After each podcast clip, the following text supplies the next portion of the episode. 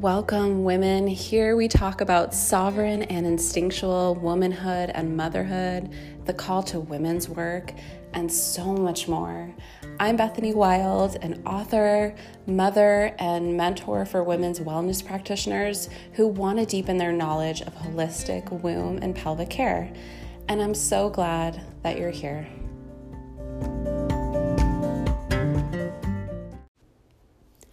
Hello, everyone. So, today I have another beautiful birth story coming for you. And I actually opened up my social media a while ago and asked women who had personal healing stories, stories of freeing themselves. And I invited them to connect with me if they had a story that they wanted to share. So that's why there are so many beautiful birth stories that are coming in on this podcast right now in this season. And I'm loving it. Um, so, this is one of the last women that reach out to me. Um, there's one more that'll probably be coming out next week, another beautiful series of birth stories. But Corie shares her the stories of the births of her children, which are so beautiful, as well as her shift from a vegan diet to a more ancestral uh, meat based diet, which actually helped heal uh, her family's health, which you'll hear about, which is uh, really interesting. And I love this conversation because I feel like so many women are also making this shift, so many mothers, and uh, just understanding that we're really tuning into this piece of long term, lifetime, generational health through our diet. And so many of us are seeing the impact of these nutritionally depleted diets. And it's showing up in our children, it's showing up in our own long term health. And I see this wave of women who are making an impact and coming back to their ancestral knowing uh, their human knowing of diet and of what we need to be eating during the childbearing continuum. So, this is just another uh, beautiful story to add to that um, that is just so affirming. So, um, that is the episode today. I don't really have any other life updates. Um, people who follow me might notice that I've been a little quiet on there. I've been really just reflecting and kind of recalibrating with my work and really feeling into this winter season and uh, sitting with all the changes that have, come, that have come about since I have become a mother. I for so long my work has been focused on womb healing and pelvic healing and um, woman care, uh, sovereign woman care. And I've been really just sitting lately with the fact that my womb, my body, my my spirit feels so clear and so healthy. And I feel my work shifting a lot because when I first got into this work, there was so much there living in my body. Um, and now I feel like just because of my own personal work and um, having a beautiful birth and becoming a mother and stepping into my power, that so much of that trauma that was living there has just been re imprinted and just cleared. And so I feel less of a pull to focus on that anymore. And I feel things kind of shifting and broadening. And I don't know where it's headed exactly yet, but I love, um, I'm really dedicated to this podcast and all of the things that I set out to cover in this. And maybe it'll come about and kind of show up next season. Um, and later on in this podcast, these topics of you know, sovereign, instinctual womanhood, motherhood, um, just this larger piece instead of the super niching out that I've been doing for so long. So I just wanted to speak to that. If anyone follows me and they notice that this is really my only project going on right now, um, it's because I'm looking to broaden my work and give myself some time for reflection. And I know, oh, just the the astrology of what's going on right now and the collective energies right now. So many other women are restructuring their lives and their work and reflecting and and um, reweaving everything that they well really just coming into kind of a new self. Not everyone knows exactly where they're heading so that's where i've been now and i'm just following each step with what interests me in this moment so I love these birth stories. I love this idea and this truth that our birth stories, um, our powerful birth stories, can so often initiate us into our power, into our rooted womanhood, and just kind of you know, like what happened with me, just so instantly re imprinted a lot of the trauma that was living in my body. And now I just don't feel it anymore. Um, so I, I want to talk more about those things and what I've noticed and what I've seen in my own life. Um, because I feel so passionately about preserving instinctual, undisturbed birth. So uh, today, you're going to hear some beautiful stories upcoming on this podcast uh, this season. You will hear probably more birth stories, more solo episodes of me talking about deep healing and sovereign motherhood, um, sovereign healing in general. So I don't know exactly what it's going to look like yet, but I'm excited to tune in and see what comes up. All right, so that is just a little update on my life and my inner world. And I know a lot of you can relate and are in a pretty similar place right now with your life and your work. So let's just uh, move into Corie's free births and her healing stories, um, her healing story of birth, uh, food, lineage, and so much more.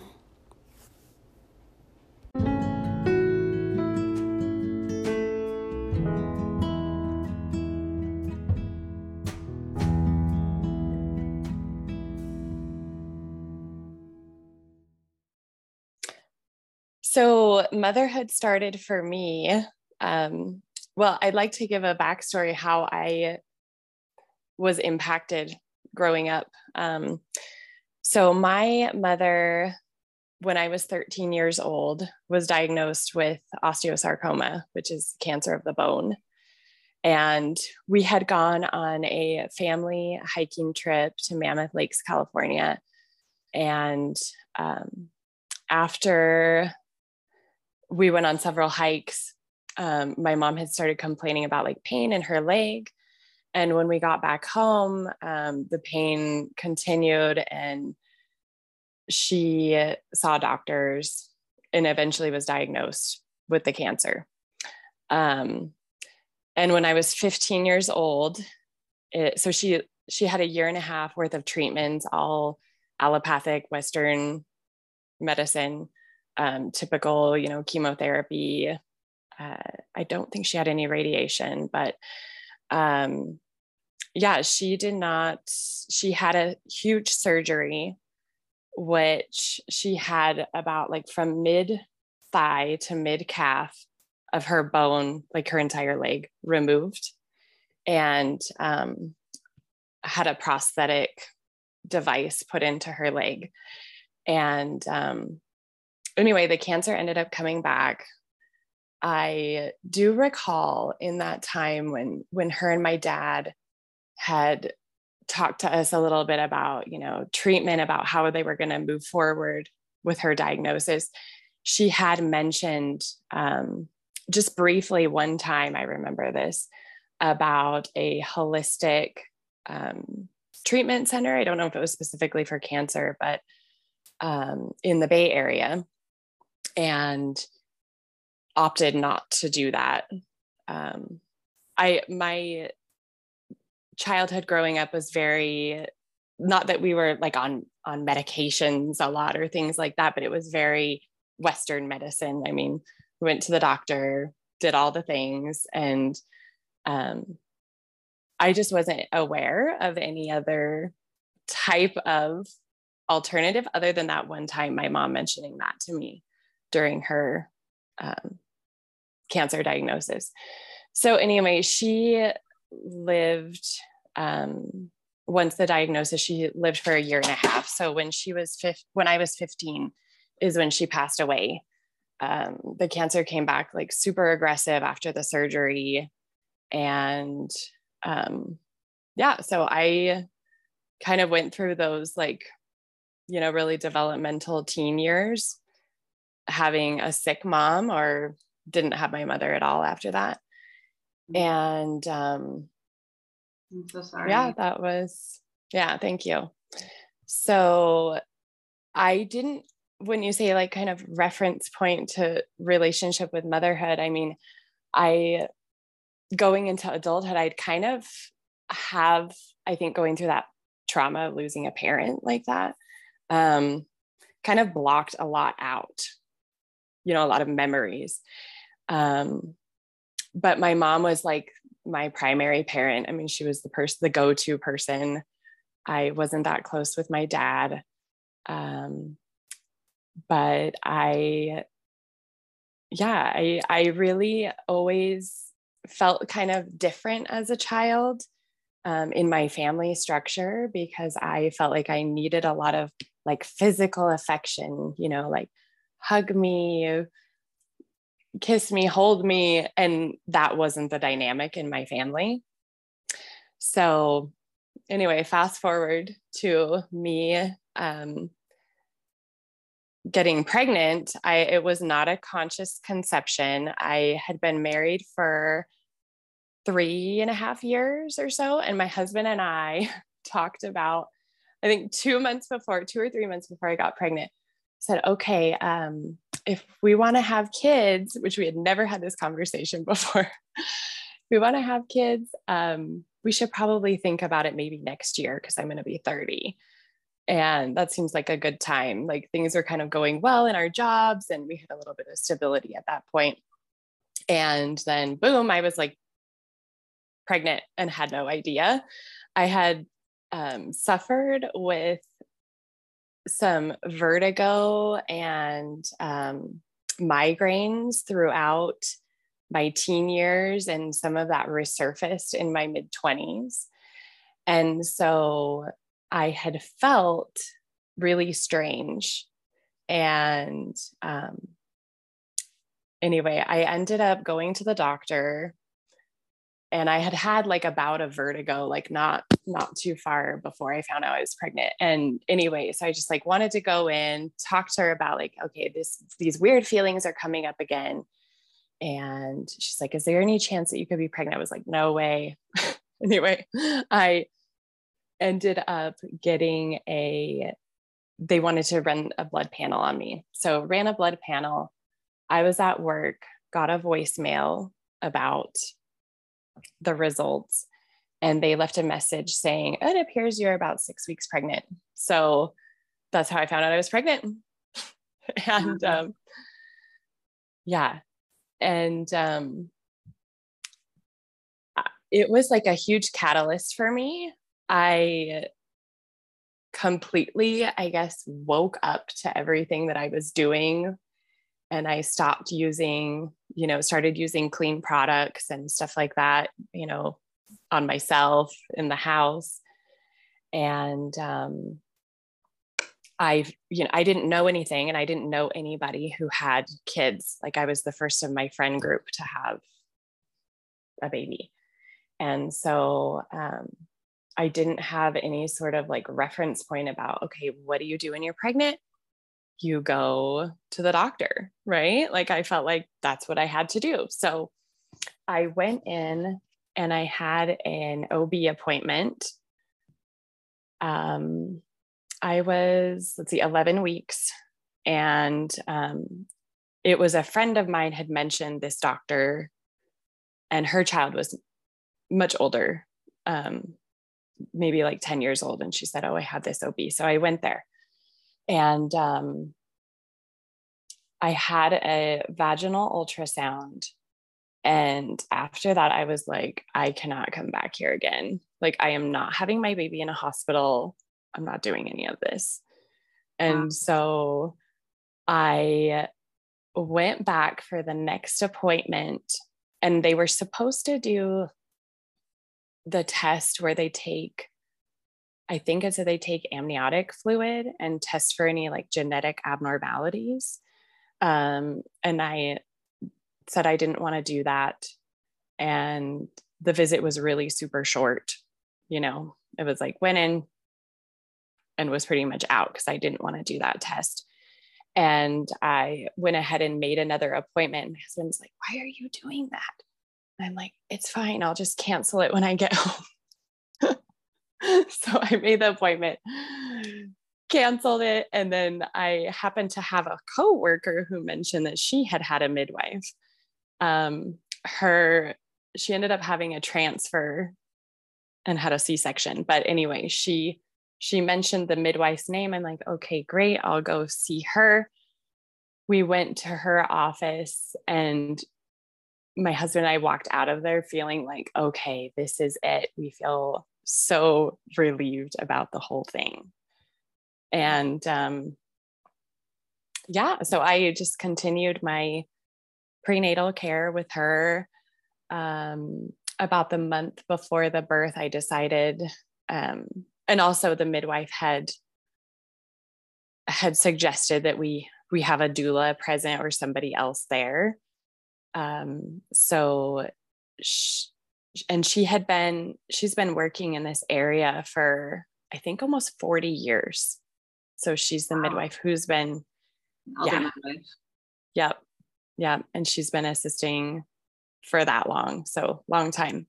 Um, so that was another reason why I felt more comfortable with her.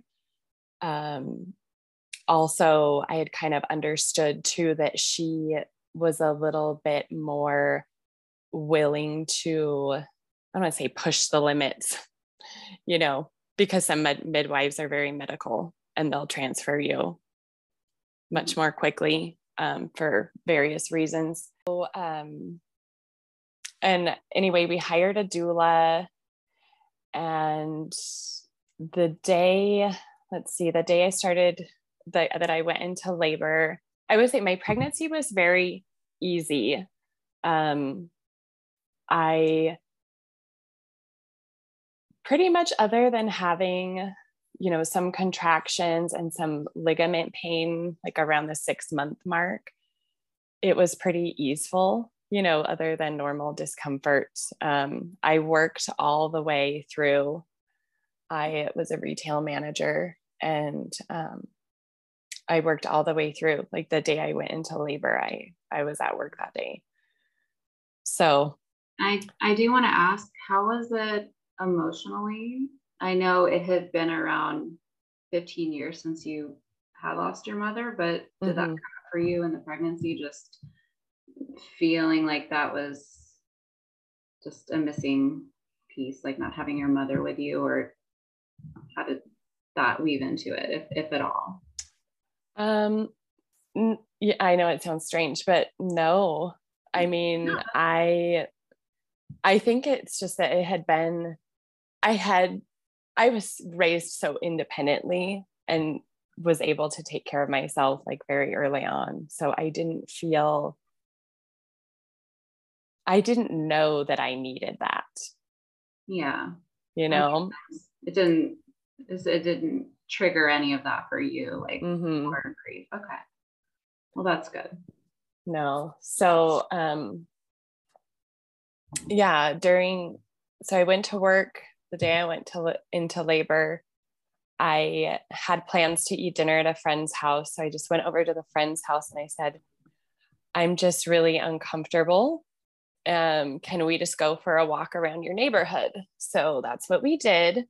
And I had a few contractions. And I thought, oh, whatever. It's probably just some, you know, normal, normal birth pain in pregnancy or normal feelings in pregnancy. So I got home, and this was five days before, six days before my due date, quotations.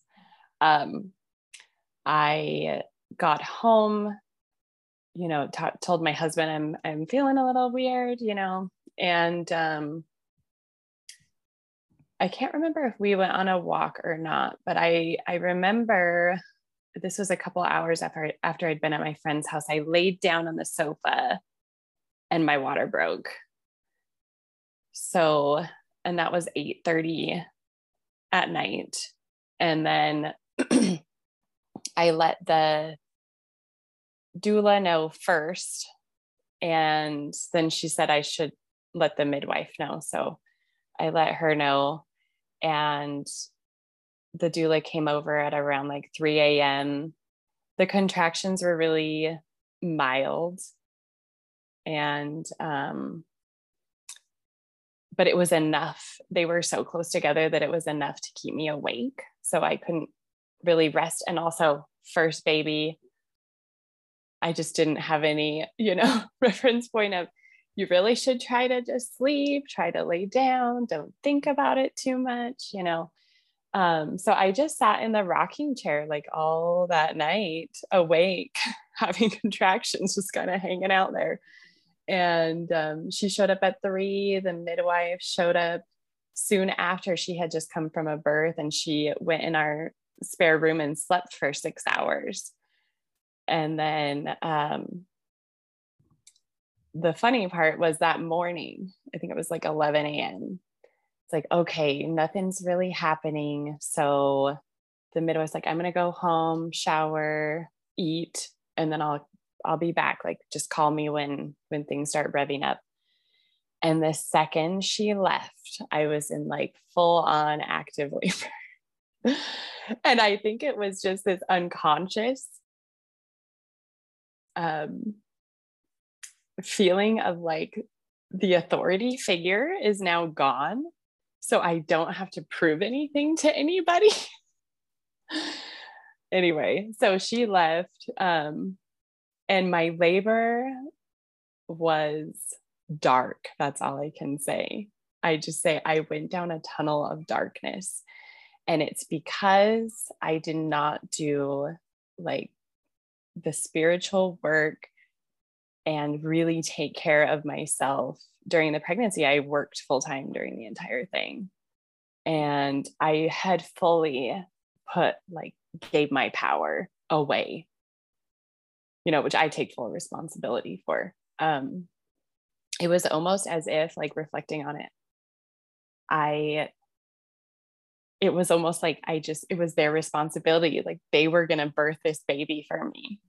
And obviously, that's not really how it goes down. So I, um, the other difficult thing was that the baby never, like my, the baby never dropped. So I never had the feeling of like the baby's down there, like ready to come out. It, I had a really, really high belly the whole pregnancy, like a basketball and that continued like into the labor it was like that um, so i felt really comfortable with the doula um, she was new in the area and i think the midwife being very experienced and um, this was kind of her her thing you know she didn't know this person um, later on the midwife the doula kind of told me that she she wanted to do things to kind of help me out, like get me moving more.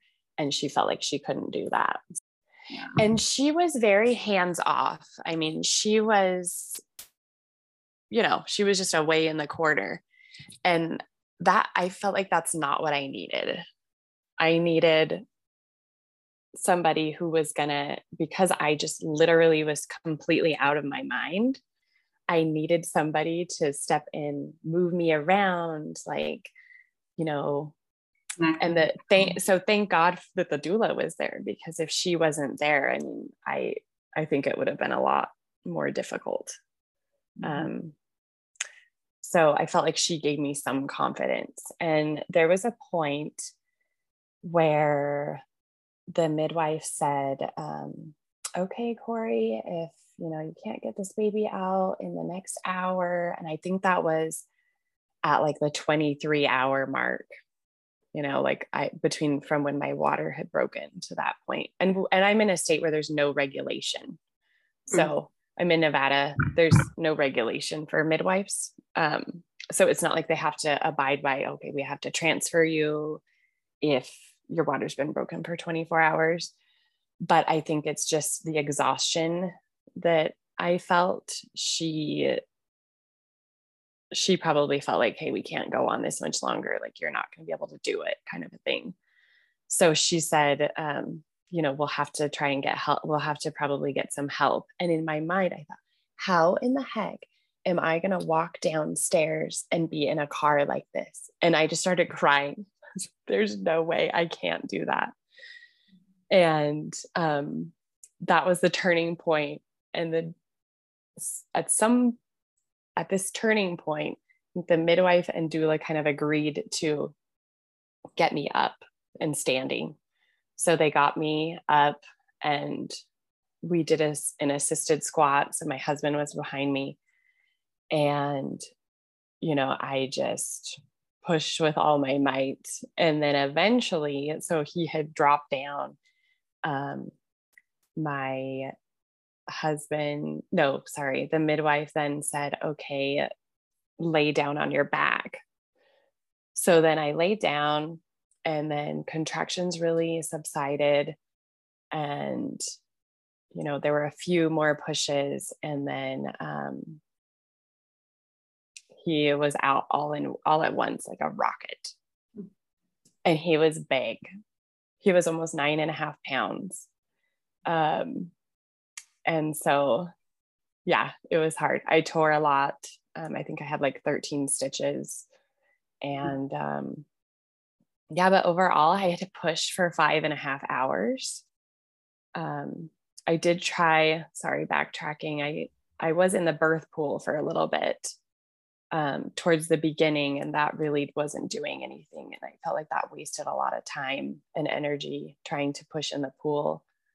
Um, but yeah, so he he was out and I was pretty bewildered and um, you know, shaky and but just relieved, you know. I couldn't believe it that it was the labor was over because it was just so incredibly difficult. And um yeah, I had a pretty we didn't have a lot of support, but had an easeful postpartum. I feel like you know, first baby, my husband was home for a while. So he was able to help take care of us. And um, it was just a long recovery, I think, with the stitches. At one point, I, I actually cut some of them out myself, but it was just, yeah, lots of pain dealing with that. Mm-hmm. So, um, yeah, that was my first birth. And right after that, even though it was so so hard for me i said to him i'm like if we do this again i don't want anybody there mm-hmm. because i had reflected on the fact that i you know the midwife i felt like having somebody there who's not really part of your your really close circle um you know she's not part of my family or my like friend group and i just i reflected on the outsourcing and how that just i didn't feel right for me if we were to do it again mm-hmm. so yeah so i um let's see we let's see my son was about almost three years old and we decided to uh, that we wanted to have another baby and um, I got pregnant right away. So like first try, and um, my son that um, that was his first uh, fall in childcare. So anyway, he ended up getting hand, foot, and mouth disease, like super mild. Like you wouldn't even notice that he had it. He had one sore on the inside of his mouth, one on his hand. Mm. And um, I contracted the hand, foot, and mouth a few days after he got it or he had it, and he was pretty much healed up by then. Um, and I had a really acute reaction, super painful in my mouth. So I had like sores under my tongue that were like daggers. No. And at that point, yeah, I was like freshly pregnant. And um, it was a Tuesday night. And I had plans to go to the doctor the next day because I had missed quite a bit of work. And I'm like, I need to get a release saying that I, you know, when I can go back to work because having my son out and myself. Um, so I went in, well, sorry. Okay. So that Tuesday night, uh, the day before going, I um, had this really just intense feeling come over me when I was laying in bed. And I said, I am going to lose this pregnancy. I just feel it. It's going to happen. And the next day, I started bleeding. Um, and I went into the doctor, and I really had no intention of them um, like really wanting to address that for me. Um, I just wanted kind of a confirmation about like when I could go back to work after the hand, foot, and mouth. But I did mention it to her. I was like, oh, and by the way, I'm pregnant and I'm um, pretty sure I'm having a miscarriage. And How so long were you at this time? Sorry. Uh, like five or six weeks. Okay. Yeah. So I, um, she writes me a, I'm gonna say a prescription to get an ultrasound, but I guess that's what it was, um, like an appointment for it so and then also the uh, blood test to check hormone levels to see like you know checking. She's like okay we can do this too. Like you can do the blood tests like today and then in a couple days and we'll see if your levels change at all to see if like you're losing the baby or whatnot. So um, i got i did the blood test. I got home and i was like i'm not doing this ultrasound. I'm like i am like 99% sure I'm having a miscarriage. Like maybe there's a chance I'm not, but I'll just go off the blood test if that's the case. So I canceled the appointment for the ultrasound.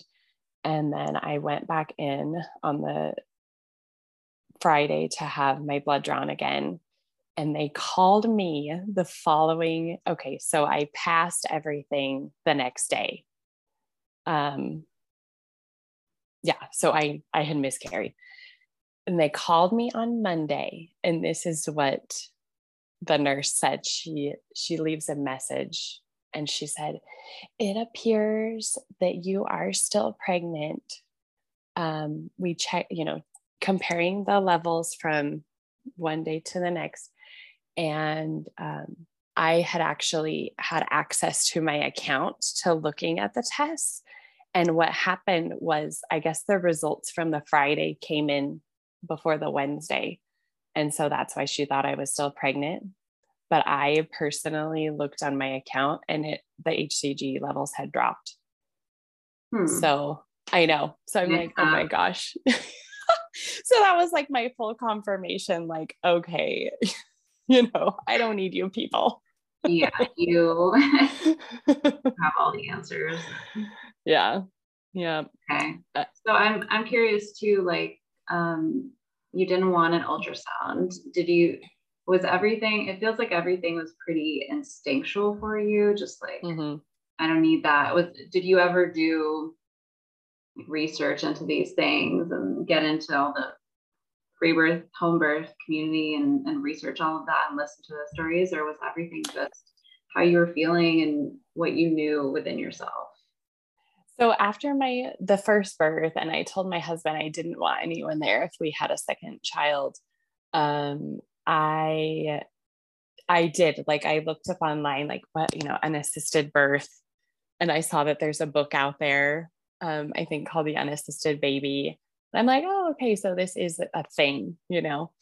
Mm-hmm. Um, it didn't really go much farther than that until um, someone that I follow had followed for years before on Instagram did like she was pregnant and it was like hashtag free birth. And i'm like oh okay. So there's actual people out there that do this. And then that's where i i found out like learned about free birth society and started listening to that podcast.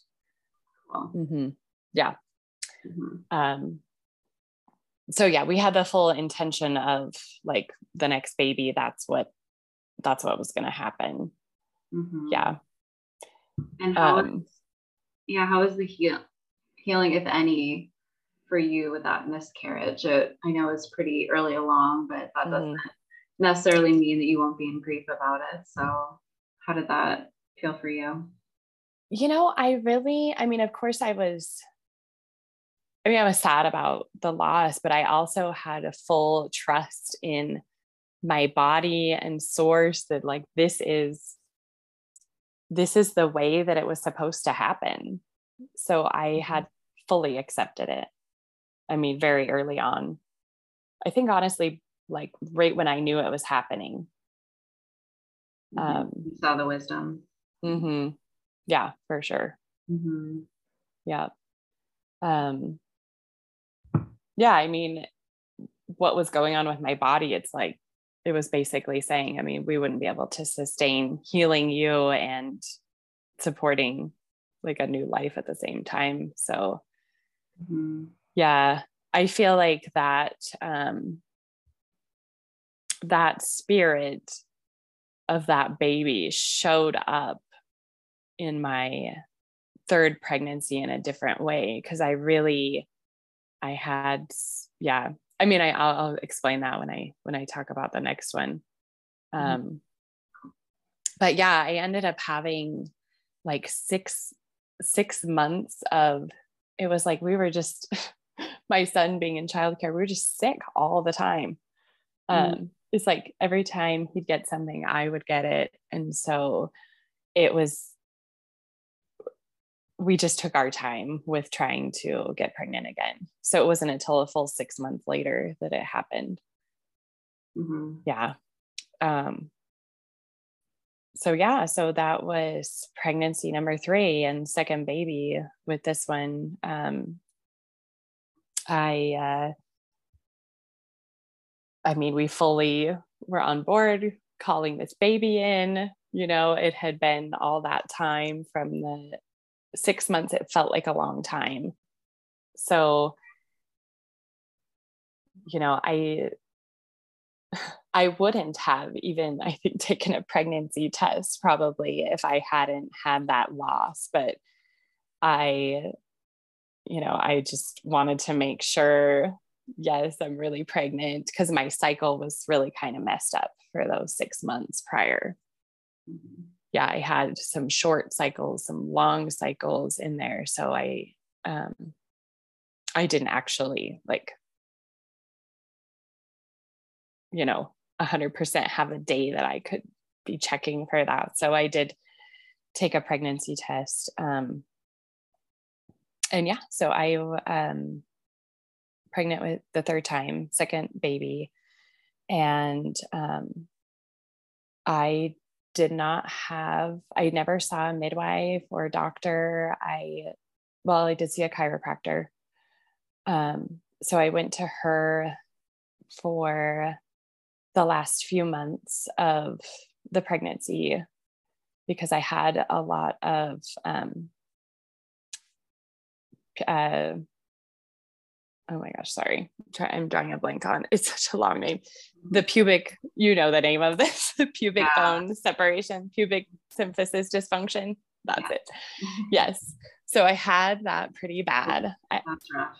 Yes, it Were was working a lot in this pregnancy too.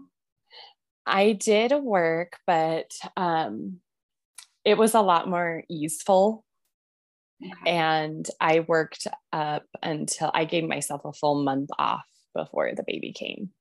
That's good. Yeah. Yeah. Yeah. I feel like that's very important in a energetic way to separate from that world and go into just more of a gradual way than the the way that you were just shoved deep in the dark the first right because there was just no no easeful way into your you know the underworld for you mm-hmm. Mm-hmm. yeah there was no window of let's just be yeah you know and feel this yeah mm-hmm. so i wouldn't say that there was a whole lot of that because i also was taking care of my son so we pulled him out of daycare and the plan was that i would be home with him with the two um, so i stopped working um, and just used up the leave that i had um, until i like officially resigned but um, yeah i I had the pubic symphysis dysfunction pretty bad. And um, it, you know, I was towards the very end of the pregnancy. It was like I knew, I knew the baby was coming because I was just kind of at the point where like I can't get off the sofa, you know, like the last couple of days.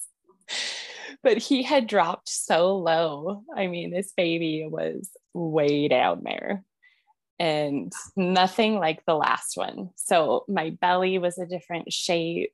I, you know, my pelvis was super open. It just felt mm-hmm. completely different. I had lots of practice contractions, especially in the last two weeks. I mean, it was almost like any day I thought I was maybe going into labor for two weeks.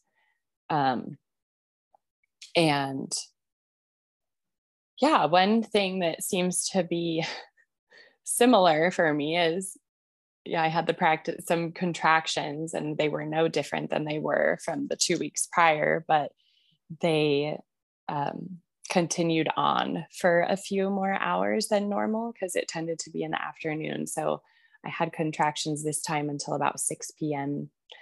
And then I'm like, okay, I think something's going on. And at 8:30, water breaks again, just like the last one. Mm-hmm. So, same exact time. Yeah, same thing. So funny how that happened. Um, but oh, I'm going to backtrack here again.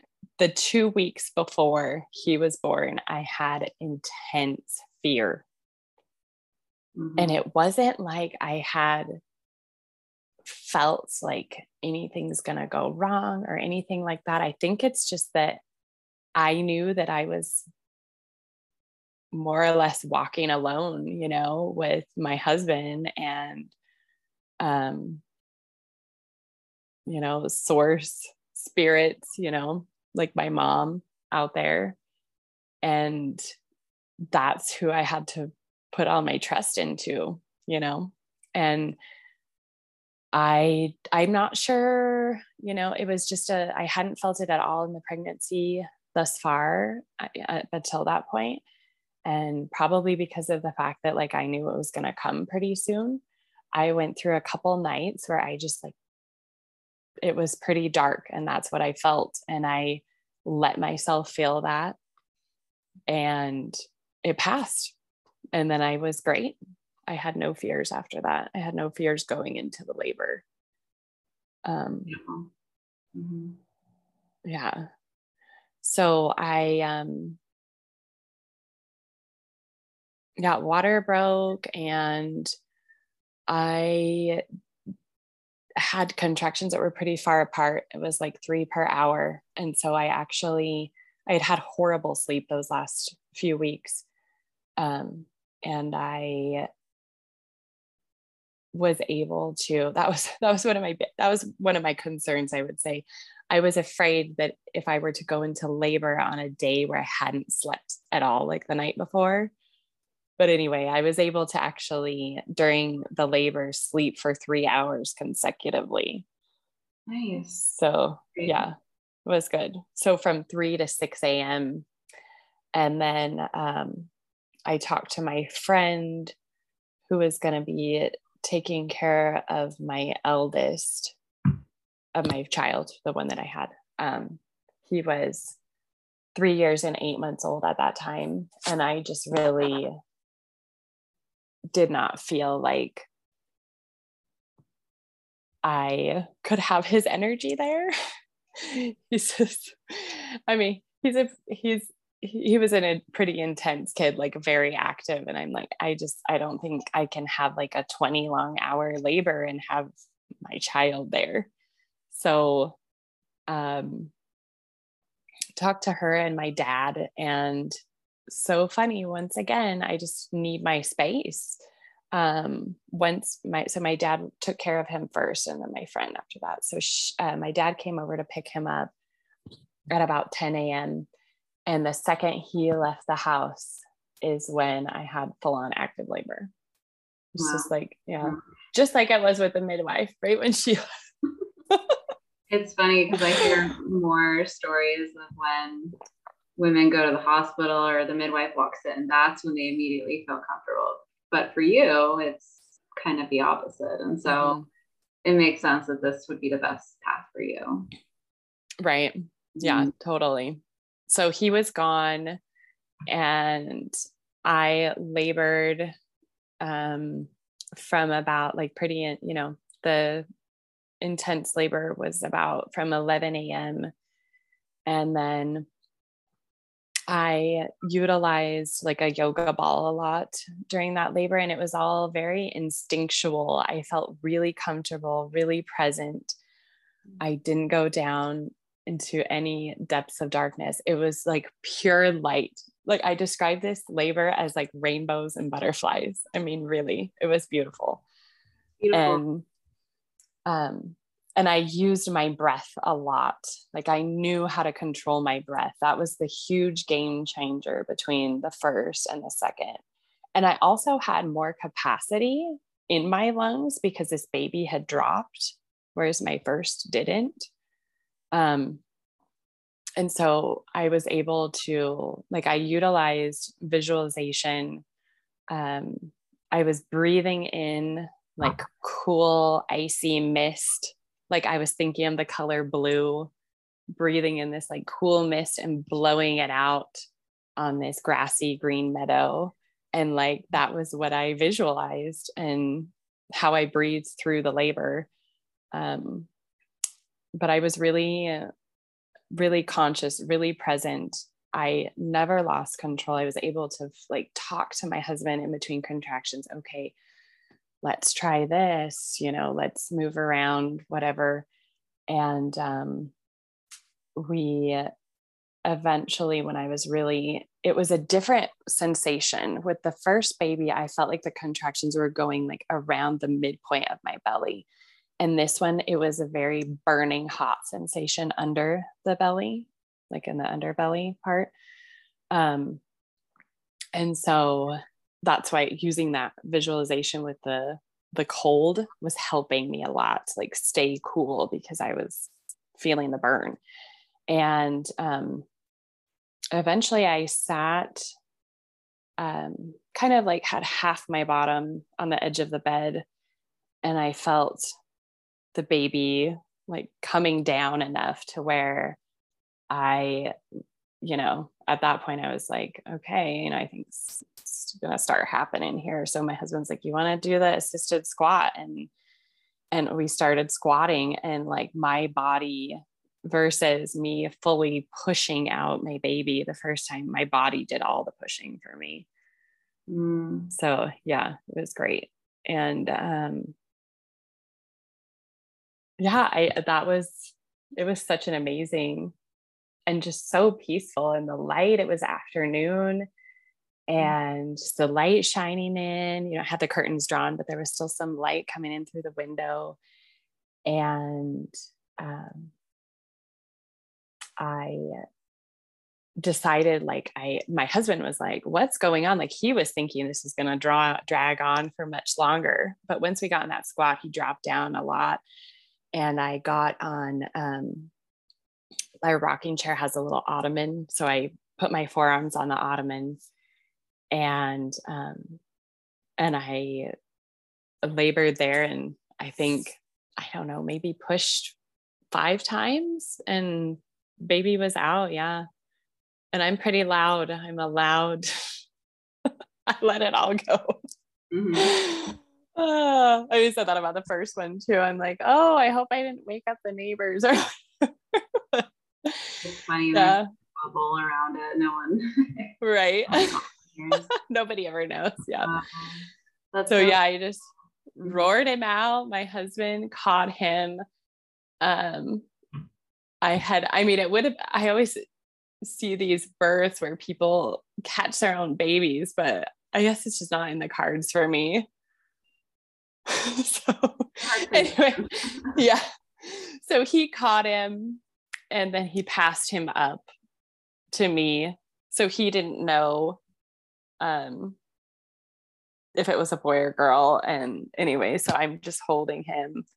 I have that video. I'll have to tag you in the Instagram video oh, yeah. of him. Yeah. So he's there um, on my chest. And anyway, I, I looked at, I was like, it's a boy. The whole pregnancy, I was like, this is a girl. I had all these, um, so many feelings like that it was a girl, but I really think that that was that second pregnancy, like spirit carrying through, sending me messages or something.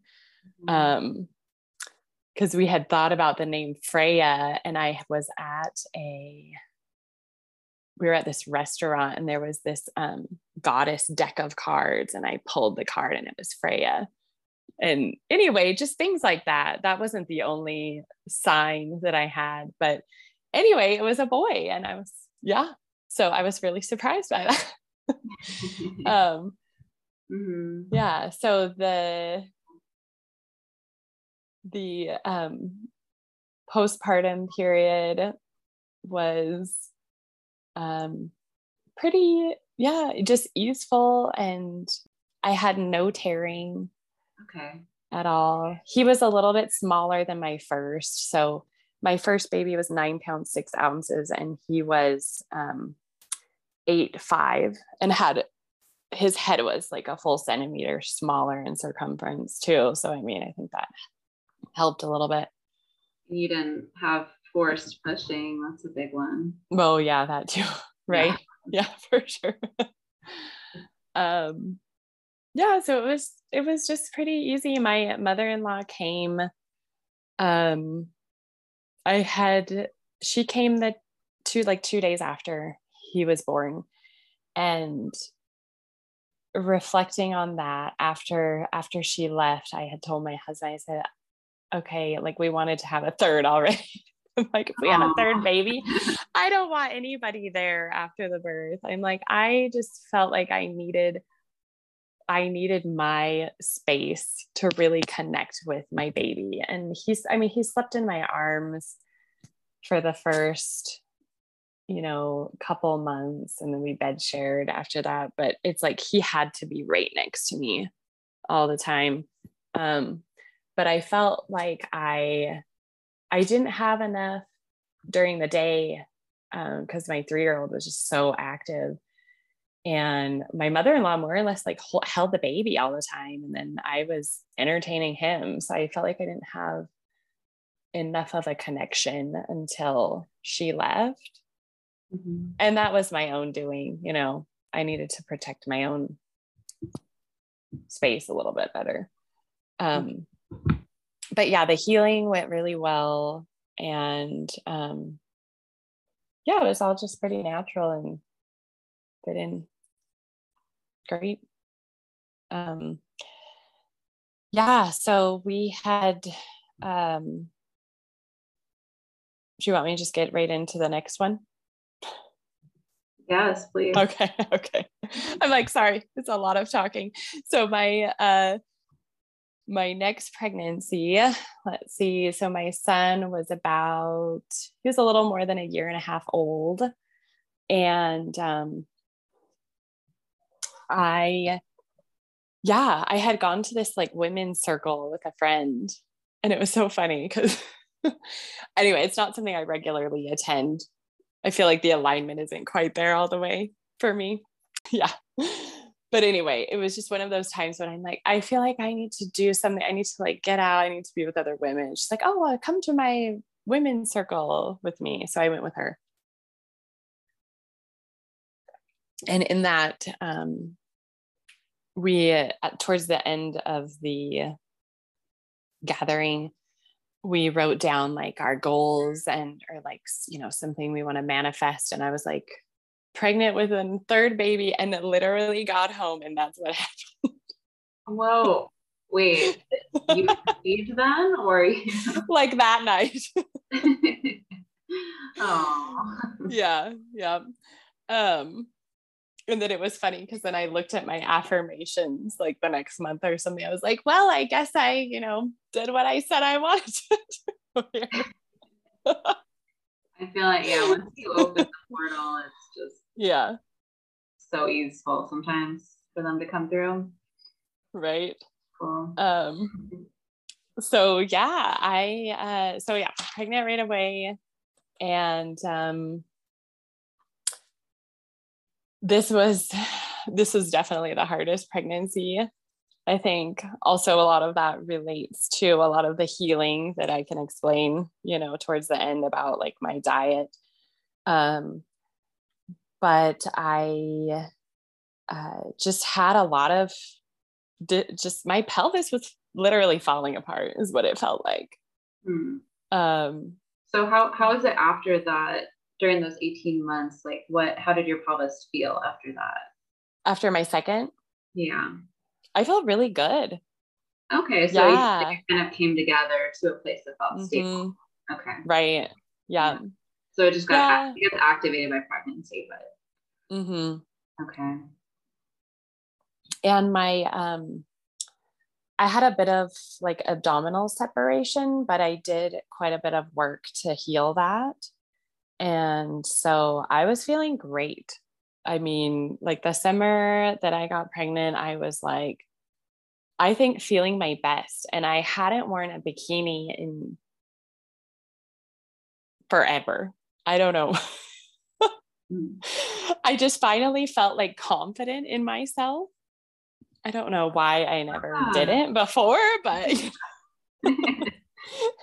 Wow. and so yeah, I just was I felt really good. hmm And um I uh yeah, it's just the pregnancy just really yeah, the hormones, the relaxin comes in really strong for me, I guess. So yeah and i don't have i don't have a curvy build. I'm very just like tall and thin. And so you know i have to carry the baby out in front of me quite a bit. Um yeah so that probably makes it a little more difficult because the baby just resting there you know right on top of the pubic bone. Yeah hmm um yeah so i um this time around i felt i felt like con- not concerned but fear of judgment maybe a little bit like with my dad my dad's like kind of um not big on the population boom. We'll just say that. Oh man. Okay. he's like you know enough kids to replace yourself you know one and one. And anyway so Wow. i didn't say anything to him and his girlfriend. He, he's been with her for like 10 year more than that i think. Oh yeah about 10 years. Um i didn't say anything until literally it's like you could i couldn't hide it anymore i was just I, I was pregnant it was just so obvious uh but anyway I mean, he's he is such a nice, like, just such a happy nice person. Like everybody loves him. Um, but I guess it was just kind of my own self-conscious, yeah. you know, hesitation to Mhm. say anything. So I really kept the pregnancy really just like quiet for the most part. Yeah, like my good friends knew about it and that was about it. Um yeah, so I think I was like 4 months pregnant and this pregnancy it took me a while to actually show Hmm. um compared to the others. Like I was showing pretty early. Um and yeah, I just suffered with the the pubic symphysis and and I also this time I felt it a lot in my back. as well, mm-hmm. low back. Um, I had plans to see the chiropractor that I had seen before because she was really supportive of like me doing the free birth. And I felt concerned about going to somebody else who I didn't know, you know, mm-hmm. from previous. So, um, ironically, she was closed the last month of my pregnancy. And I was like, I guess I'm not going to get any, you know, work done. Um, the most important time. right. I know. Yeah. And then she opened up about like, I think it was two week, a week before the baby was born, I got in. Okay. Um, and I also wanted to go because to get a proof of pregnancy, mm-hmm. just to have that. So, um, so I went in and saw her and it got adjusted and I felt horrible afterwards. I had a migraine after. It was not, hmm. yeah.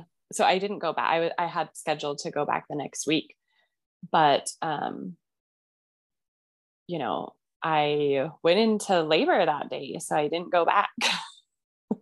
and, um, and it was according to, you know, my tracking and everything. If I were going like full term due date, you know, I don't like the word due date, but um, baby wasn't coming until April. And um, I just really felt like the baby wasn't going to come until April. I didn't have any um, like prodromal labor and like a lot of the practice contractions like I had had the one before.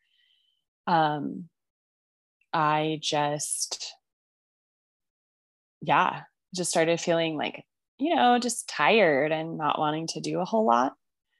Um, and then my husband he had he was planning on going into work an hour earlier because he had this training to go to and um, i rolled over and my water broke at 7.30 in the morning mm-hmm. and um, so i texted him and then he hadn't left yet though thankfully um, yeah, and he, I just went downstairs and he was there. And I was like, oh, FYI, you don't have to go to that training today.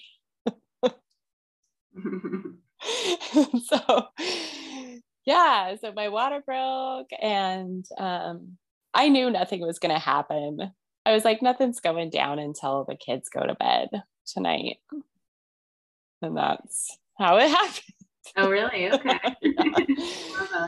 yeah. So I was just yeah, we went on a walk as a family and it was really sweet because the boys, um, it was spring and we have all these um, blossoming plum trees mm. here in the city, like everywhere.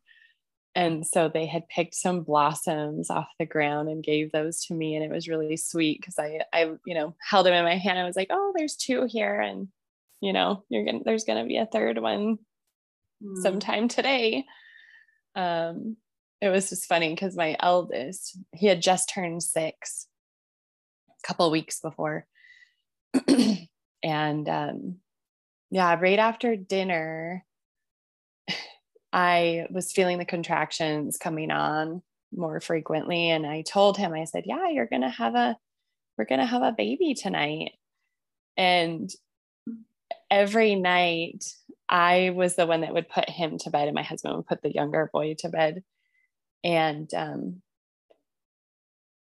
he, I think there was just this connection there between him and I and the belly, you know, always like he'd scratch my belly while I was reading to him. We'd talk about the baby, you know, he'd feel the baby in there kicking. And so when I told him that, I think he was just in disbelief oh mm-hmm. my gosh, the baby's actually like, okay, mom, you know, sure. Did he remember his? Well, he didn't see his brother being born, but does he? Did he remember that time? Yeah, he did. Yeah, and he actually had said, um, he's so funny. He he was really into the whole birth thing. So, you know, with the placenta and the cores and all, he was using Play Doh to make placentas and cores like after his little brother was born. So yeah. and um, he, uh, yeah, he remembered. And during that pregnancy, he said, you know, I know why did, why wasn't I with you guys when my brother was born? And I don't want to go away. And I had already felt like I don't want the kids to leave, you know. I'm like, it's going to happen. It's going to work out the way it's supposed to. Mm-hmm. And they'll probably be sleeping. Just, I don't know. I guess I manifested that. Um, so that's yeah, that's how it happened. And I didn't I didn't have any feeling also that I even if the kids were awake that it would have been an issue. You know, even with my younger one, he's, you know, his personality, I felt like it would have been fine to have him there mm-hmm. and around, you know, and at least they could have entertained each other a little bit. So um yeah, it was I didn't have any concerns about having the kids home.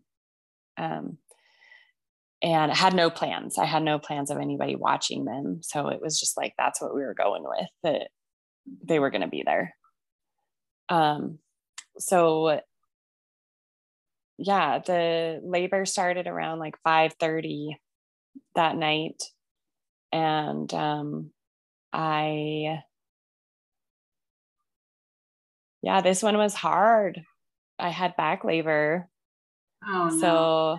I had told my husband like the week before because I had that low back pain. I was like, "Hey, this is the the hip squeeze. Here's what you got to do." And I so he had practiced on me a little bit and I'm like, "Yep, that's that's it." I'm like, "I'm pretty sure I'm having back labor this time." And that's exactly what happened. Um so it was it wasn't rainbows and butterflies. Oh. you know, but it was pretty easeful mm-hmm. minus that yeah um you know i was very present the the thing is is that the back labor really threw me off i felt like i my center was not i couldn't focus you know i couldn't focus quite as much on okay like my cervix and and um you know baby coming out like you know focusing there when i was breathing. It was just a little bit off in some way. Just because of the distraction from him hip squeezing me, I'm like, okay, I've got this pain in the back, but I'm feeling the labor in the front. But so I almost like I was feeling it everywhere this time. Um, yeah, it wasn't, it was just like a stinging, like a stinging pain in my back every time. So what I did was it's it's almost like everything fate lined up the sequence of events that my youngest son woke up mm. at like 10 15 yeah so i'd been laboring at this point for like almost five hours. And he he wakes up and i'm like this is my chance. I have to practice this without my husband there you know doing the hip squeeze.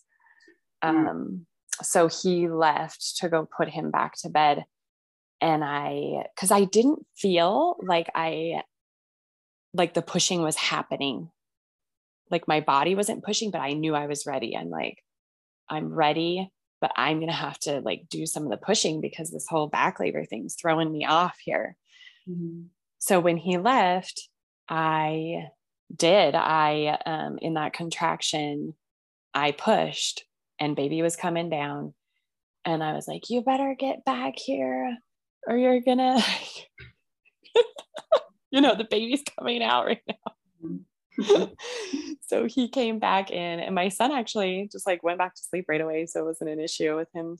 I mean baby would have come either way but um yeah i told him i said you can't you can't back squeeze me. I'm like i have to just push through this. So yeah, I did a couple more pushes, head came out, and then the body. And um, I was paralyzed afterwards.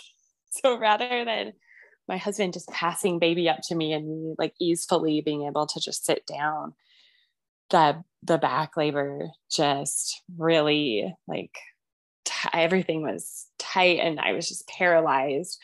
And so he was holding the baby like behind me and then he kind of helped me swing a leg around so that he could give me the baby. Um and but when he caught the baby i said is it a boy? That was that was the only thing i said. And he said no and i was like okay. But i just like didn't have any feeling about it really. Oh, really un- until she was like oh. yeah when she was like two weeks old is when i really felt like oh my gosh i have a girl. I'm like the cycle has completed like i you know losing my mom and then now i have my baby girl i felt mm-hmm. yeah. Did you name her freya? No. Oh, okay. No yeah. different. Uh-huh. Okay. yeah to, um yeah so that we had so much support after this baby like neighbors and friends and like everybody brought us food and it was amazing. Um i had sent my husband like that day after my water broke to go grocery shopping. I'm like we need to make sure we have lots of food. So he went grocery shopping but people brought us so much food that we had to freeze everything. Yeah.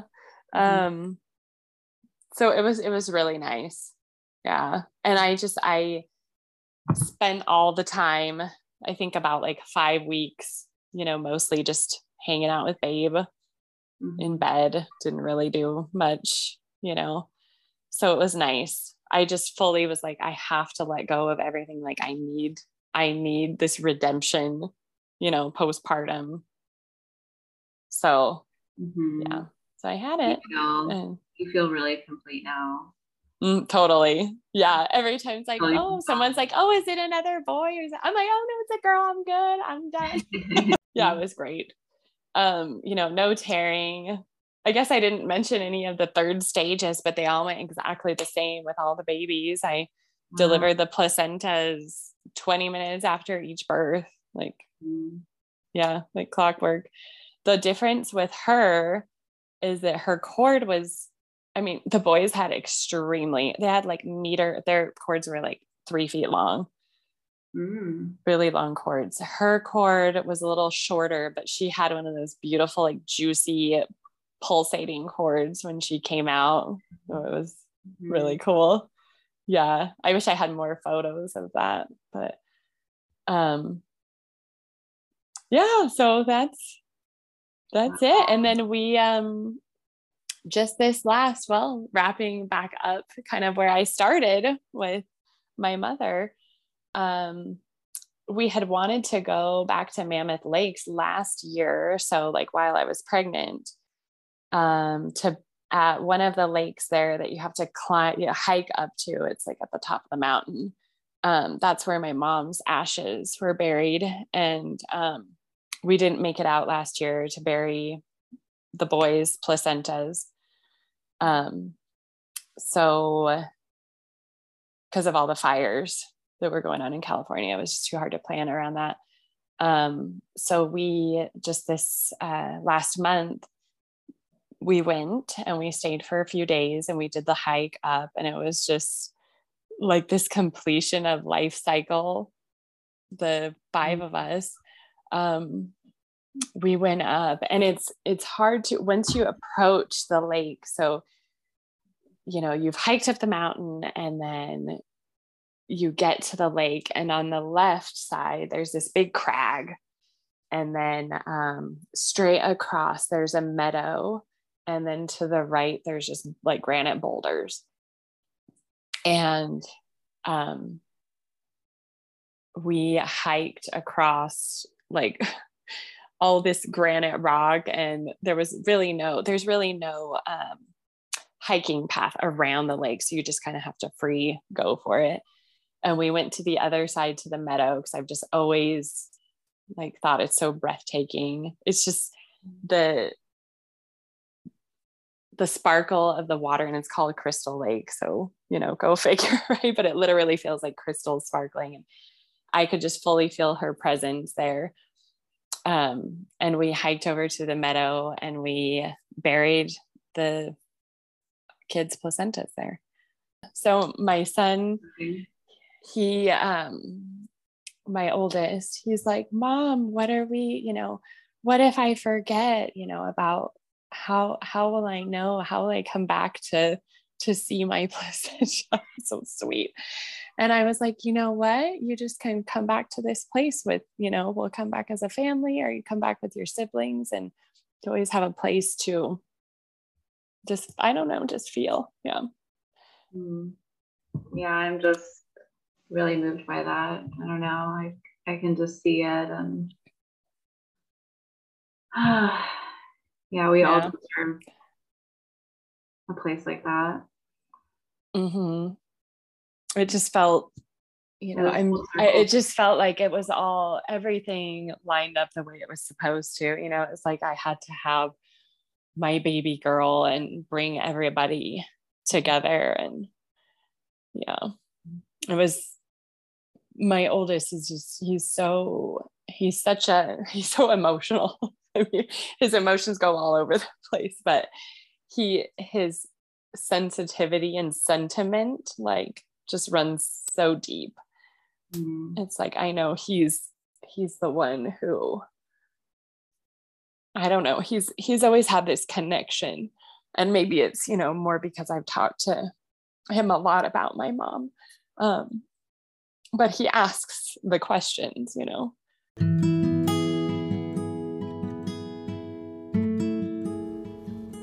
If you are loving this podcast and excited to listen more to these topics of sovereign and instinctual womanhood and motherhood, the call to women's work, and more, then here are a few ways that you can support this project and help me continue to put it out there. You can leave a rating and review on Apple Podcasts, which helps reach more women. You can also check out my book, Pelvic Awakening, on Amazon, which is all about womb healing and connection and covers so many topics. And if you love that, you can leave a rating and review there. Um, and then finally, you can also check out my learning library, which includes my Wise Woman practitioner training, personal healing workshops, and more. All the links are in the show notes. And thank you again so much for your support. Your stories are just uncomplicated and mm-hmm. free of trauma and and just beautiful and i love that and i wish I wish many more of us had a set of uncomplicated, beautiful memories forever. Mm-hmm. And even your transition into motherhood, like you didn't speak about anything that sounded like a like a dark night of the soul. Like you're just it just sounds like you were made for for motherhood and it was mostly easeful for you and some i mean i know we all have mm-hmm. we, we move through but yeah I, I do feel like the first birth probably probably like for sure definitely had some imprinting on my eldest um, and that's something that we're trying to work through a little bit you know even though you can say it's like it could be somebody's dream birth you know having a midwife assisted you had your home birth like what do you have to complain about you know? But it's like that to i think fully align my for myself i had to follow my instinct you mm. know mm-hmm. and um yeah i think it's had some emotional um impact on my eldest you know probably coming from me like myself feeling the dark mm-hmm. yeah yeah it's hard to know where it starts, it's like, did his temperament, his innate soul temperament affect the pregnancy and the birth and everything that happened, or was he imprinted by the birth? That's just yeah, probably both. Know. Yeah, probably both. Mm-hmm. Mm-hmm. Mm-hmm. Yeah, and you, I see how you just you very clearly and easily followed your instincts into each next next experience. So that's beautiful to see. And so much of this, you know, I attribute to what I, you know, experiencing the loss of my mother, you know, mm-hmm. is that um the way that she died, you know, and what she went through, it's like, you know, had she known that there were another option, you know, maybe she would have chosen that. And I guess that's um, for me, you know, birth and death, they're parallel. Mm-hmm. And um, well, it's a continuum, right? But um, I seeing the way that she suffered in that system, it's like it was just automatic for me that when I went to those first couple OB appointments, I had no intention of staying with that system mm-hmm. at all. I mean, that was not even a consideration. So you carry, you kind of carried on something for her and mm-hmm. something feels healed. Right, that. for sure. Yeah, definitely. And I feel like, you know, having baby girl come in just kind of close the loop of all of that. Mm-hmm. Mm. Yeah. And that she doesn't, you know, her, she didn't die in vain. You know, it's, it was such a painful, like, I just can't even begin to comprehend like what she felt you know mm-hmm. and being so that age i even felt that pain you know it's just seeing someone in pain like that is just not that's not how anyone should have to live how you know she? she? was 50 mm-hmm. Mm-hmm. yep mm yeah, my my mother died five months ago, so from cancer as well, and so I can, uh, I can deeply relate to witnessing someone you love in pain. It's just mm-hmm. and all the things that come up after with matrilineage and just layer upon layer of things that I'm still figuring out. So it it moves me um, hearing these pieces to your story. Yeah, it's sorry to hear that. Mm, thank you. Yeah, it's hard.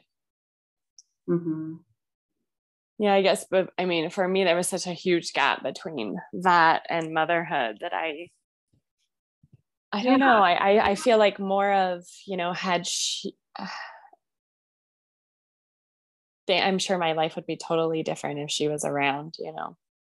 Mm-hmm. Yeah.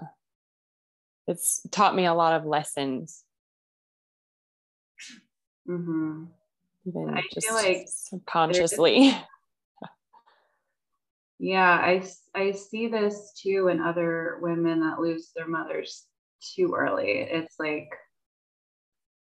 and I can't, I don't think I can put all the words to it really well, but um, there is a deep, deep internal strength that has to come up after because it's mm-hmm.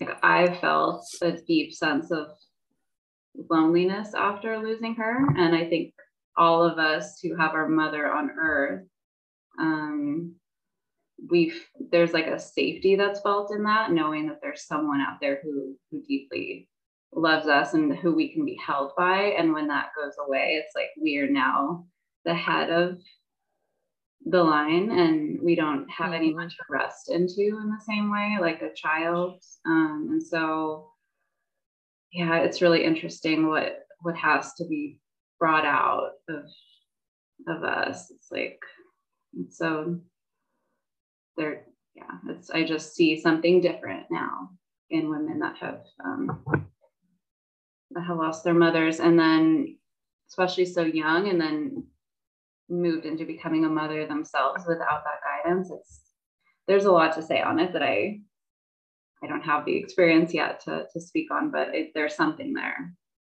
Yeah yeah and it i mean it's it still comes up for me once in a while like i think it's when the overwhelm comes you know so now i've got three kids mm-hmm. and you know, being the one who's always you're now I'm the one holding everybody, right? Holding yes. all the emotions, all the energy and you know, making space for everybody. And it's like sometimes I get to the point where I'm like, I just need someone to hold me. oh, yeah. Yeah. Of course. Mm-hmm. Of course. And I just come back to the great mother. That's that's all I could possibly that's the only one that could I could be held in anymore. Um, just that that archetype or that energy or that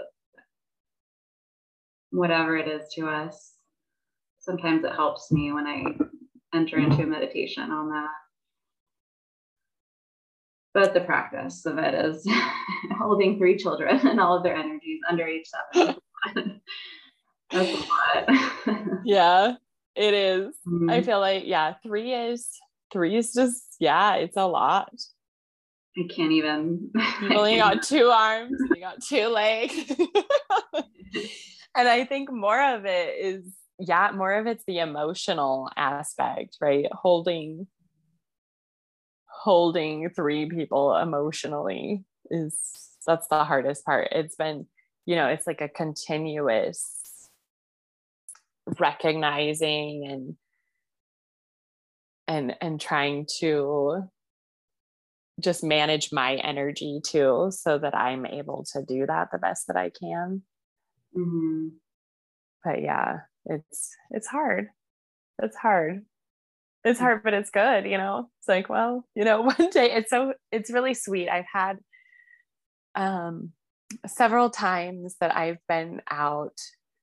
I've had like one time this this older man was like good for you for ha-. it tends to be like the older men good for you for having kids if I could have, I would have had 10 more. He's like, kids are the best. That's sweet. yeah. And then, you know, you bring all three to the grocery store and I just put the blinders up. I'm like, I don't like, that's another, that's, that's how I also control my energy is I'm like, mm-hmm. I don't need to, it's weird. I'm like, it's only three kids, but people still like will look at you strangely. So I, mm. I'm really good at just, you know, staying focused and not not giving anyone else my energy. mm-hmm. They think I'm nuts for taking three kids to the store, which I try not to, but I do once in a I while. I mean, to be a mom with three kids, it's because they have to they have to take them there. There's no other. Right. Yeah. That's a lot. Um okay, so I did I did want to go into um, your son's health stuff. Yeah, sure. We were talking about um, the difference in nutrition in your pregnancies and how you feel like that affected. Um, was it the pregnancy and the birth, or is it just kind of leading into his some skin issues? If you want to share about I would that. say it honestly just ties into everything. Mm-hmm. Yeah. And you know, and I can't say it didn't affect my pregnancies because I don't I don't know how it would have been had I prepared myself differently. Okay. that okay. makes sense. So when did you start eating vegan? How did that come about? Okay, yeah. So I it was during my first pregnancy. Okay. Um I was about three months pregnant and I was having food aversions, more mm-hmm. specifically to meat. And I was like, I just told my husband, I'm like, I just can't. I think he had made, so my husband's from Mexico. He made a very typical, like caldo de pollo, like a chicken soup. You know, you cook the whole chicken in there. And anyway, I was just grossed out by it. Mm. and then I think maybe I tried to eat meat a few other times. And this was early on, right? So it probably would have subsided or whatever. But um, I said, you know, I'm like, I just can't eat meat. I'm like, you know what? I'm just gonna. I'm like, I honestly, I don't think I can meet eat meat ever again. And so I'm like, I'm just gonna be a vegetarian. um, and so I was more or less vegetarian, like the second trimester and the last couple months. I was pretty like full on not eating any animal products. Okay. Um, yeah. So kind of an ideology at that point, or was it just really based on what you did and didn't want to eat? At that point, it was an ideology. So okay. my husband had started, um, I don't know how it found him, but some vegan like Instagram accounts and social media. And so he started sending me these things. He's like, you know what? I just think we need to be vegan. Oh, and, oh, wow. and at that point, right, at that point, I was like, I don't think I can be vegan. That's way too hard. Like, I'll just be vegetarian. But then I started getting into it too. Mm-hmm. So I, yeah. So those last couple of months, I was like not eating any animal foods at all. Mm-hmm. Um, and that continued on for four years. Mm. So yeah, it was a total of four years that I was vegan. Um, Long time. Yeah. And um, in, so let's see. So I had a fully vegan pregnancy with my second. My second was 100%. Um, and I was just so hungry all the time. Like in the last trimester, I was waking up at like 3 a.m. to get snacks and um, interestingly enough, after he was born, um, I had started listening, you know, listening to various podcasts that I listened to, and there was just this interesting theme coming through. The podcast had nothing to do with veganism at all. But these women that were being interviewed, or women that were talking, would reference like oh and when i was a vegan or like things like that so i was like oh that's interesting i'm like okay so there's like other people out there that were vegan that aren't anymore.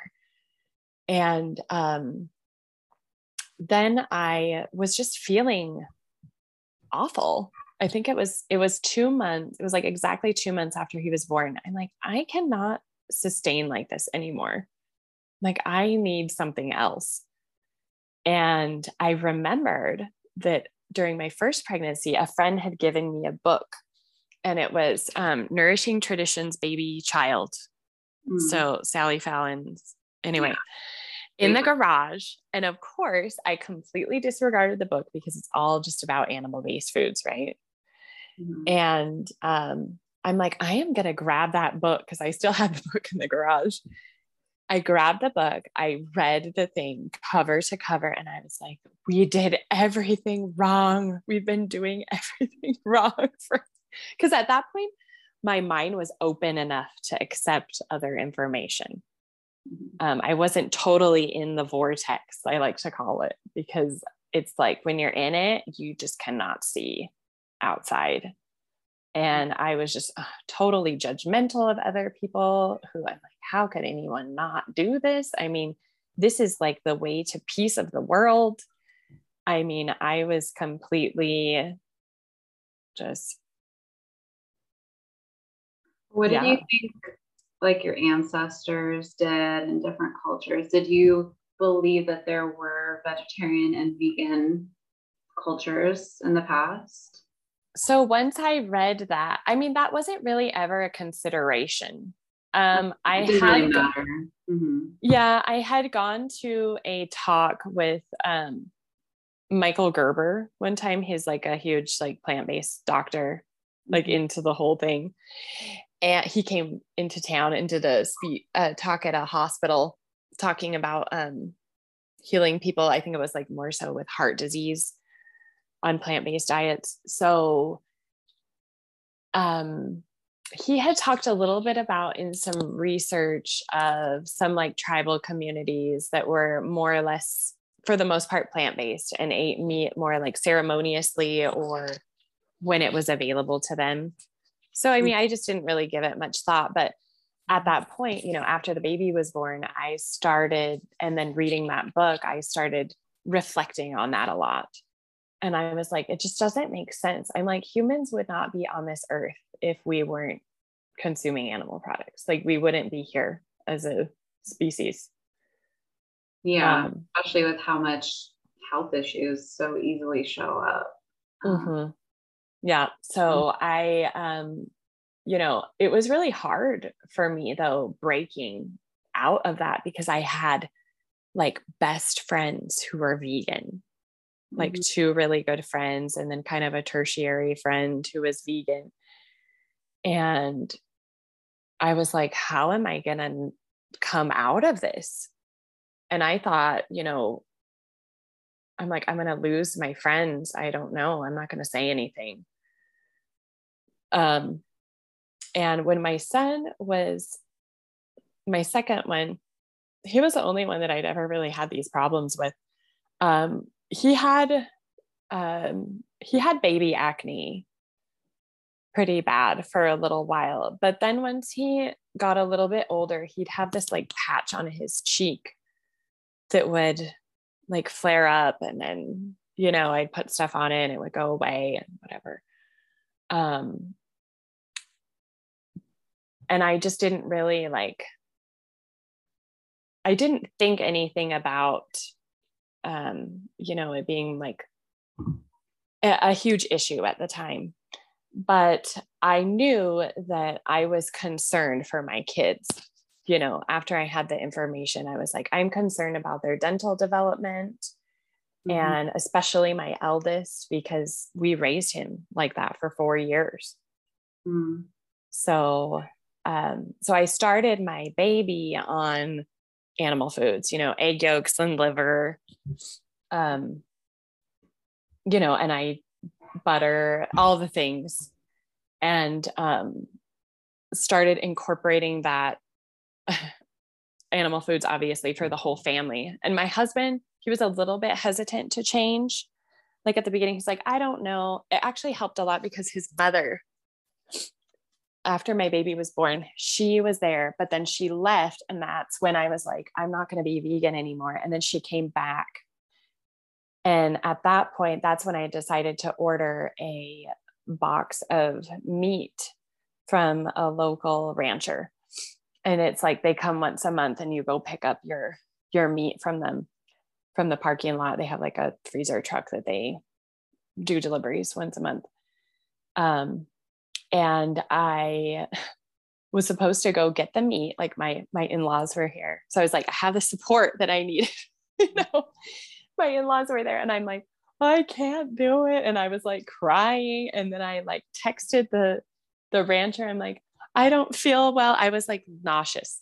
I mean, it was like I just I had had like nightmares the night before about like baby cows being slaughtered. Yeah. So it was really hard. It was hard because I just I didn't know anyone that had come out of this. You know, and um you know, it's like yes, you have I had omnivore friends who I talked to, but they didn't fully understand what I was going through, you know. Mm-hmm. Um anyway, they uh, so nice of the rancher. They ended up dropping off the meat to the house so I didn't have to feel like I was driving to the slaughterhouse to like butcher my own animal. but anyway, so so I, yeah. So my mother-in-law, she made us a meal with beef. And it was okay, you know. I was like fully accepting, and I knew that that's what I had to do, and I had to do it for the kids. Mm-hmm. You know, hundred percent. Um, my son the older one, when his he had a tooth that was like slightly demineralized. Um, and in the last couple years, so it's been like two and a half years now that we've been animal based, and his teeth have like those baby teeth have like fully remineralized. They look really white and they look really good. Um, mm. They were a little bit discolored and just like didn't look that great, you know. Mm-hmm. Um, and I was also concerned for him because he had dark circles under his eyes. So it was also, you know, it was me feeling like malnourished. And then I was like, I'm concerned about him too. And then that's what opened me up to to you know reading the book and just having the light bulb go off mm-hmm. um so my little one fast forward um this is last summer. So he's about like a little over a year and a half. And he you know i had mentioned to you about that patch he would get on his cheek. That more or less went away after he was like one. So like between 12 months and like 18 months there were no issues. And then he had this like horrendous um, severe eczema show up on the back of his knees mm. and that persisted to then show up like in a milder form in his armpits and his elbow creases mm-hmm. um so you know knowing myself and that like i have to figure everything out for myself i um discovered um you know started learning a little like more about functional health integrative health and um, found a, a, practitioner who does um, bioenergetic scans and so i had a scan run on him and um, anyway, so he was on homeopathies and then also that she had prescribed. And then I also, you know, supplemented him with like cod liver oil and um, utilized like lanolin on his skin mm-hmm. and tallow. Lanolin, honestly, when it's really severe, that's pretty much the route you got to go. Um, but he was at the point where he was, I mean, scraping his legs and then it would scab over and it was, I mean, I don't think I've felt so much anxiety about anything as I did that. Cause you're constantly on like, yeah, I don't know, height, heightened awareness. Like, what are they doing? Oh my gosh, he's scratching, you know, having him in the car seat. And, you know, I had to make sure that he was wearing like organic cotton, like leggings all the time because if his skin like touched anything like the car seat materials are synthetic it's like i you know i didn't want anything irritating him but also the heat mm-hmm. you know mm-hmm. helps to flare the eczema up even worse so it was so hard that summer um, he also we were at the trampoline park and had a fracture there was a big kid like a teenager who double bounced him, like just came bolting through the area where we were and knocked over my son and my friend's son, who's about the same age. And my son ended up having a fractured leg from that. Wow. Yeah, which is not uncommon, you know. Um, I had heard from the orthopedic center, they're like, oh, yeah, you know, especially this kid was so big. He was probably like the size of an adult. Um, but I don't think it helped any that, you know, he didn't have the foundations of the mm-hmm. minerals that he needed. And after his birth, it really was just like all I was focusing on was like minerals, minerals, minerals for myself. Mm-hmm. you know, for him, and just trying to rebuild because he just he's always been like my i mean body type also like my kids are just long and lean but i i did also have like concerns about him being able to retain nutrients because of the amount of times a day that he would poop i'm like okay he's 18 months old and he's pooping five times a day mm-hmm. like it's too much and it was like a lot of undigested food so ultimately, you know, our children inherit our gut. So, mm-hmm. like the microbiome of our gut is what they inherit. And if you have, you're lacking the digestive enzymes, for example, right? Like meat, if I didn't eat meat for so long. So, you're not eating it, you're, you pretty much stop producing that, the digestive enzyme needed to digest the meat properly um, and then you know also affecting stomach acid uh, you know he just was not set up for success mm-hmm. and you know i think finally at this point at three years old it's be you know it's easeful but it literally took like three years. Um, so he suffered with the eczema for um, about like nine months. He was on treatment.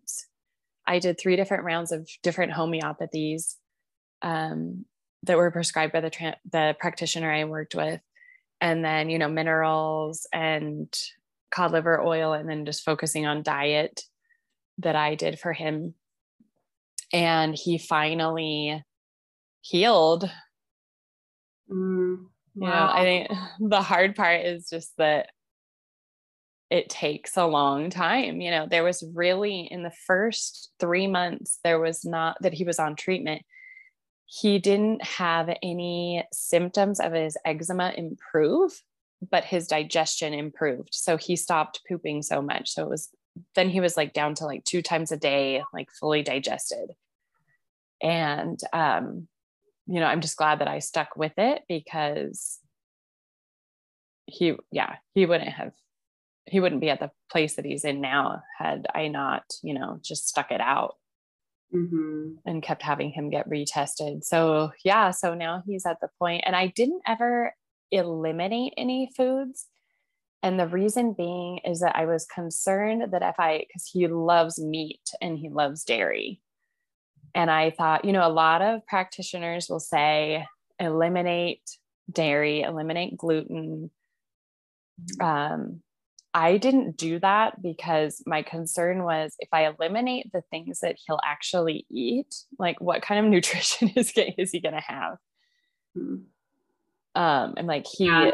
he needed the calories big time, mm-hmm. you know? So yeah, so he's now he's at a point where his skin still does get dry, only behind his legs. It does get dry, but it's not eczema. I mean, he just kind of has a little bit of like flakiness that putting tallow on him pretty much takes care of it. So I think, you know, he'll grow out of that. Mm-hmm. Um, but yeah, his gut was just not, he was not set up for, he wasn't set up for success. And his teeth look really good. Like all of his baby teeth are white and right. you know, they they look really good. Um the next thing that I will say is these types of decisions, you know, based on your diet, uh, well, and whatever it could be any any many other things too.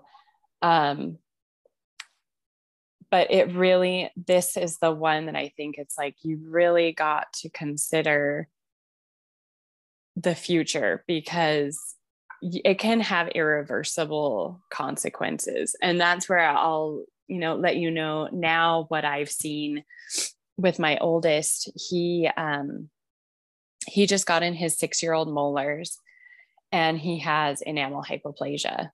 So basically that's where the enamel organ in like certain parts of the teeth wasn't developed at all and causes for that can be you know it could be a genetic thing my husband nor i have any genetics of this we don't have anyone in our like family lines who've had this um or it could be like a severe illness that the child experienced as like a baby or infant um which you know, he never had any severe fevers. So, what is the third cause is nutrient malabsorption, um, which would be fat soluble vitamins. Mm-hmm. And, you know, if you don't, if you're not consuming the fat, which vegan diet has, you know, you can Very say all you want about that you're consuming coconut oil and avocados to try to get saturated fats but how much of that can you really do you know? No it's not sufficient. And um yeah so he has two molars that have the hypoplasia and at this point you know these are adult teeth so there's no like reversing this. There's no like remineralizing this. Like if the enamel's not formed Mm-hmm. basically you're at a point where you can manage like you know to try to prevent decay but the tooth is um, just more susceptible to that. And it's really heartbreaking um, because he's, you know, these are brand new teeth and they're sensitive. Mm-hmm. Yeah. So, um, mm-hmm.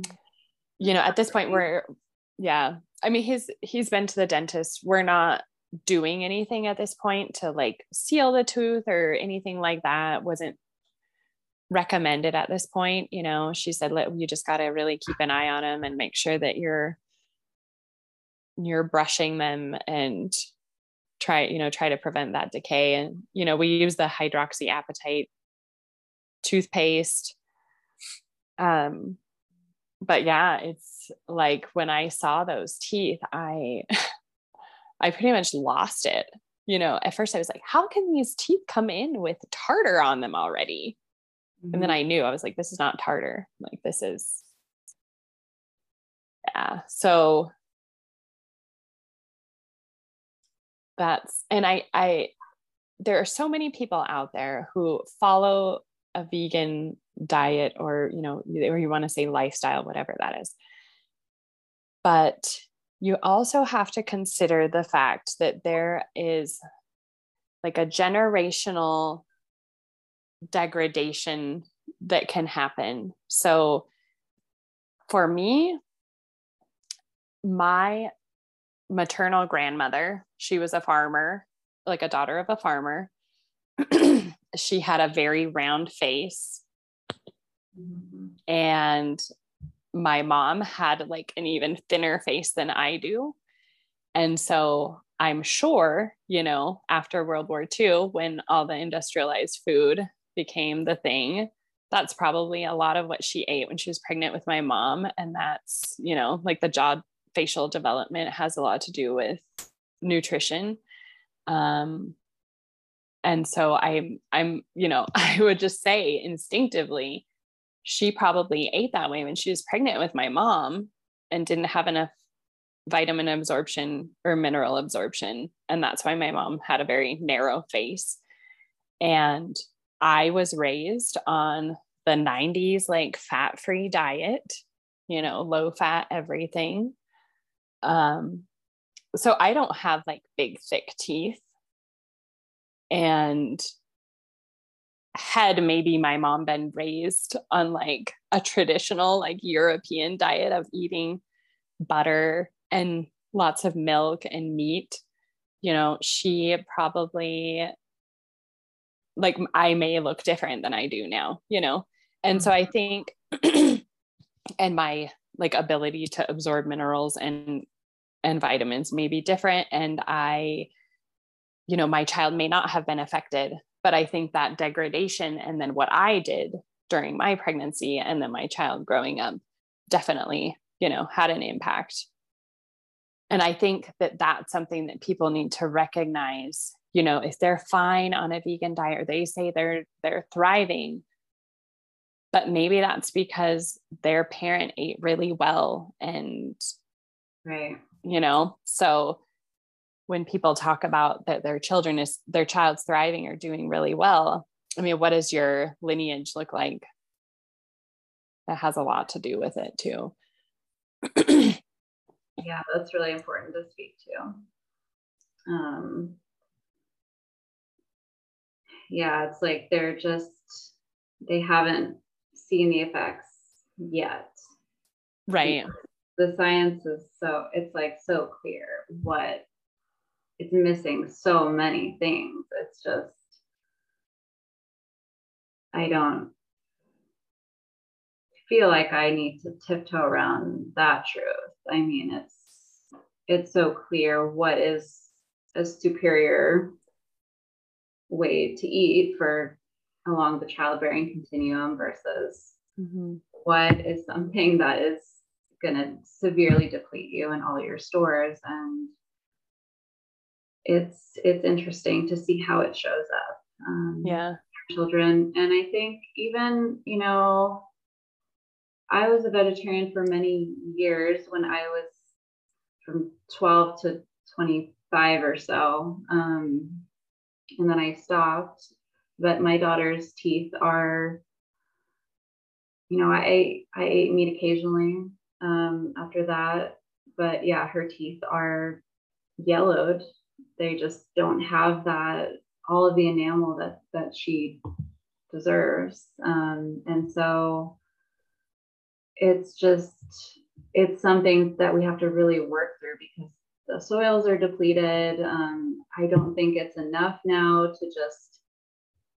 I think what I did, maybe I would have meat once a day or a few times a week. It just wasn't enough. It needs there needs to be a concerted effort now after these generations mm-hmm. of depletion to actually remineralize and bring back the nose to tail type of eating, um, which is hard for a lot of us because the vegetarian programming is so deep that for me, I I just have a kind of a reaction to that food. Like I don't want I'd prefer to just eat vegetarian most of the time, but I know what's actually better for me and my children. And um, yeah, I just I'm glad you're speaking to this because it's it's so important, and we have to know how it can show up and think beyond just us and our even our desires for how we want to eat and just see things clearly.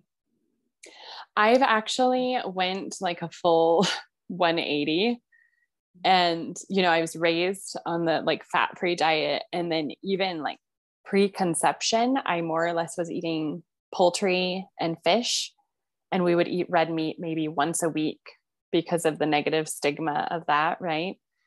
And now it's i eat like either meat fish or poultry at every single meal mm-hmm. or i just don't feel i don't feel right. Yeah. and and really what makes me feel really good is like a hearty like stew with vegetables and meat or like a like a chicken soup. You know i cook with like whole whole chickens like get all the bones make my own bone broth. And so i just i think that that's honestly like i had heard that your the mitochondria comes from the mother line. Mm-hmm. so you tend to have more um, preferences to what you eat based on like your maternal lineage. Mm-hmm. And my maternal lineage is Eastern European. And I, like, I just feel great when I have like a hearty, like broth with meat and veggies in there. Mm-hmm. Yeah.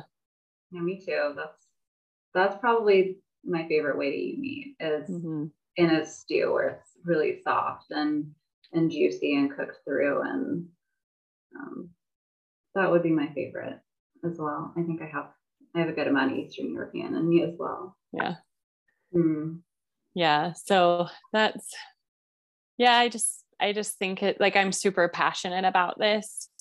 And I do talk to a lot of people about this. I've just been a little more hesitant to broaching the topic so much because I still do have I had I lost a friend when I um you know how I mentioned in my story when I said I was like afraid of telling people, but I I did tell my friends and actually one of them pretty much stopped talking to me for a year and she came back to me last year and apologized um, about the whole thing. So, and she's actually a meat eater now too because she started having health problems, but I mm. myself had a lot of issues too my skin was a wreck. Mm-hmm. I mean, I had like um, acne really bad. I remember when I got pregnant with my second son. Oh my gosh, just like so much acne all over my like shoulder back and shoulders and forehead. And since I switched to animal based, like I I mean, maybe like I'll have one or two pimples in a whole year. Like my skin looks so much better. Um, and my hair my hair did not fall out after i had a little shedding after my last two kids but after the first one when i like went full vegan i lost so much hair. I swear i lost a third of my hair afterwards mm-hmm. um, in the postpartum hair loss.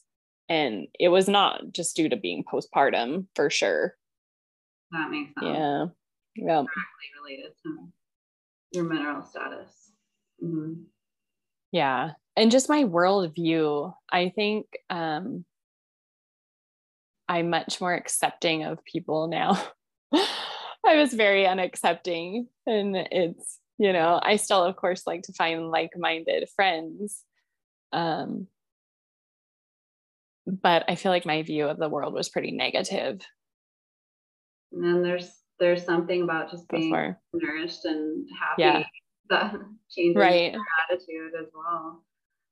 It's just that was one of the first things I noticed is like feeling grounded. I'm like, I stopped feeling anxious. Like you feel like you're just buzzing. Well, that's how I was, you know, just like buzzing. And then now it it's just like I don't want to know what kind of parent I would be like had I not made this change. And probably yeah, probably would be a lot more reactive. And the kids, yeah, oh, totally, you know, mm-hmm. with you melting that? down.